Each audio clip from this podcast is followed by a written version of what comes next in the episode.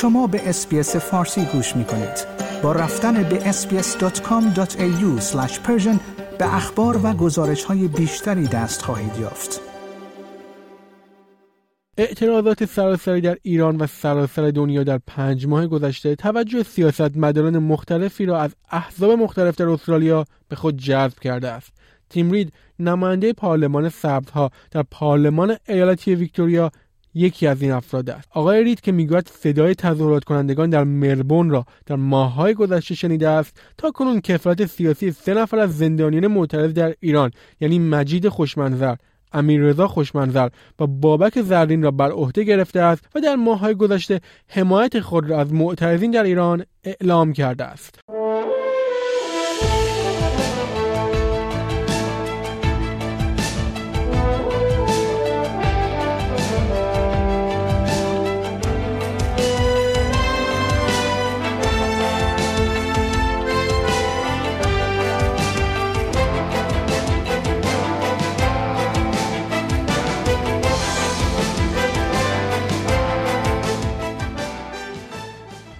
آقای رید در گفتگو با اس‌بی‌اس فارسی می‌گوید زمانی حمایتش از این جریان را شروع کرده است که یک نفر از ساکنین منطقه برونزویک که نمایندگی آن را به عهده دارد به اون ایمیلی ارسال کرده و درخواست کرده است تا کفالت سیاسی برخی از زندانیان را بپذیرد.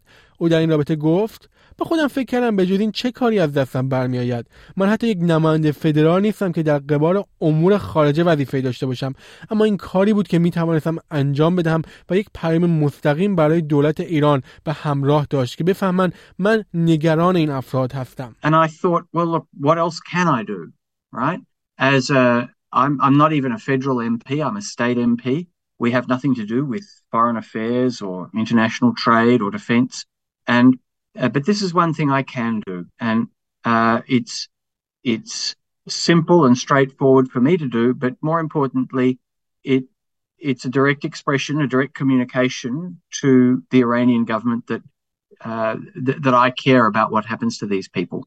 این نماینده پارلمان استرالیا می‌گوید که این زندانیان در خطر اعدام تنها اعداد نیستند و افزود تصور این اعداد سخت است. اما وقتی به این اعداد یک چهره و نام می‌دهید و درباره روایت هایشان حرف می‌زنید این مسائل را تغییر می‌دهد. امیدوارم این واقعیت که کل دنیا نگران سرنوشت این افراد هستند بر رژیم ایران تأثیر بگذارد. It's hard to imagine that number but when you start to give them names and faces uh, when you start to talk about their stories, uh, that that changes things. And the the fact that the whole world is interested in what's happening to the fate of these individuals will hopefully have some influence on how they're treated by the Iranian regime. اما برخلاف خودش به عنوان یک نماینده ایالتی آقای رید معتقد است که دولت استرالیا می تواند اقدامات بسیار بیشتر و موثرتری انجام بدهد که می توانند بر روند اعتراضات در ایران موثر باشد. در همین رابطه دولت استرالیا تا کنون چند تحریم مگنیسکی بر سیاستمداران در ایران اعمال و سرکوب معترضان در ایران را محکوم کرده است. اما بسیاری از ایرانی استرالیایی ها این اقدامات و اظهارات را کافی نمی بینند تیم رید در این رابطه می‌گوید من به دولت استرالیا پیشنهاد می‌کنم که رژیم را بیشتر و قویتر تحریم کند دولت ما می‌تواند با اقدامات مختلفی مثل تحریم های قویتر قرار دادن سپاه پاسداران در فهرست گروه های تروریستی و تغییر نحوه برخوردش با سیاست مداران ایرانی در مجامع بین المللی نشان بدهد که چطور با افرادی که غیر خودخواهانه تظاهرات می‌کند برخورد می‌شود Well, the Australian government can, is obviously has uh, a much bigger megaphone than I have and can do a lot more.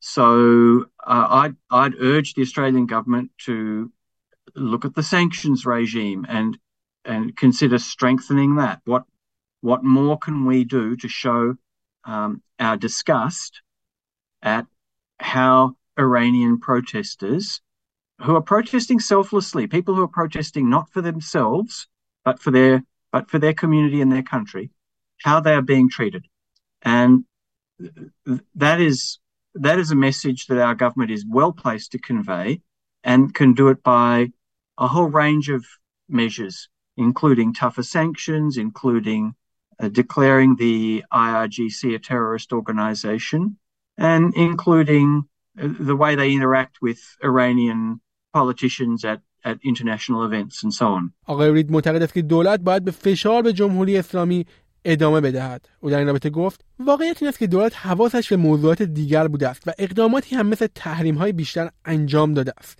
اما به زبان ساده دولت باید اقدامات بیشتری انجام بدهد. تا وقتی که افرادی مثل مجید خوشمنظر امیررضا خوشمنظر و بابک زرین آزاد نشدند دولت ما باید به فشار ادامه بدهد.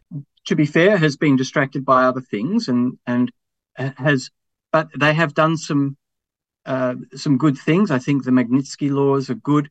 And uh, the, the, initial sanctions uh, were welcome, but uh, they simply need to do more. And until and, until people like Majid Khoshmanzar and, and Amir uh, Amir Reza Khoshmanzar, the people I'm sponsoring, and Babak Zarin, until they are released, our government needs to keep the pressure on. And there are, like I said, There are different ways of applying the pressure, but they need to keep the pressure on. یکی از اقداماتی که در این رابطه بارها ایرانیان و استرالیا از این کشور خواستند حضور سپاه پاسداران در فهرست گروه های تروریستی است.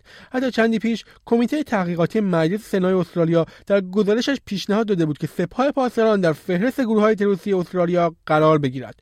همایون نادری فر از فعالان سیاسی مقیم استرالیا چندی پیش در این رابطه به اس‌بی‌اس فارسی گفته بود که بر اساس بخش 102 قانون جنایی مشترک المنافع سپاه پاسداران باید بر اساس قانون این کشور به عنوان گروه تروریستی اعلام شود. یک پروتکلی هست که مصوب دولت استرالیا هست در مورد چگونگی فهرستبندی سازمان های تروریستی تحت بخش 102 قانون جنایی کامنولث اکت 1995 که در بخش 102 ممیز یکیش به صراحت داره اشاره می‌کنه که سازمان تروریستی به سازمانی اطلاق میشه که به طور مستقیم یا غیر مستقیم درگیر در تهیه و برنامه‌ریزی کمک یا تشویق به انجام عمل تروریستی باشه.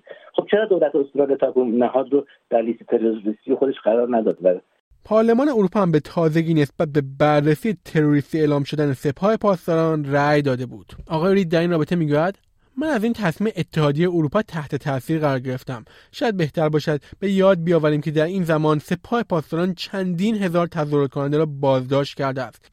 این پیام مهمی به سپاه بود که بفهمند اروپا حواسش هست. به نظر من دولت ما هم باید به اروپا بپیوندد. I'm very impressed that the European Parliament has made that declaration.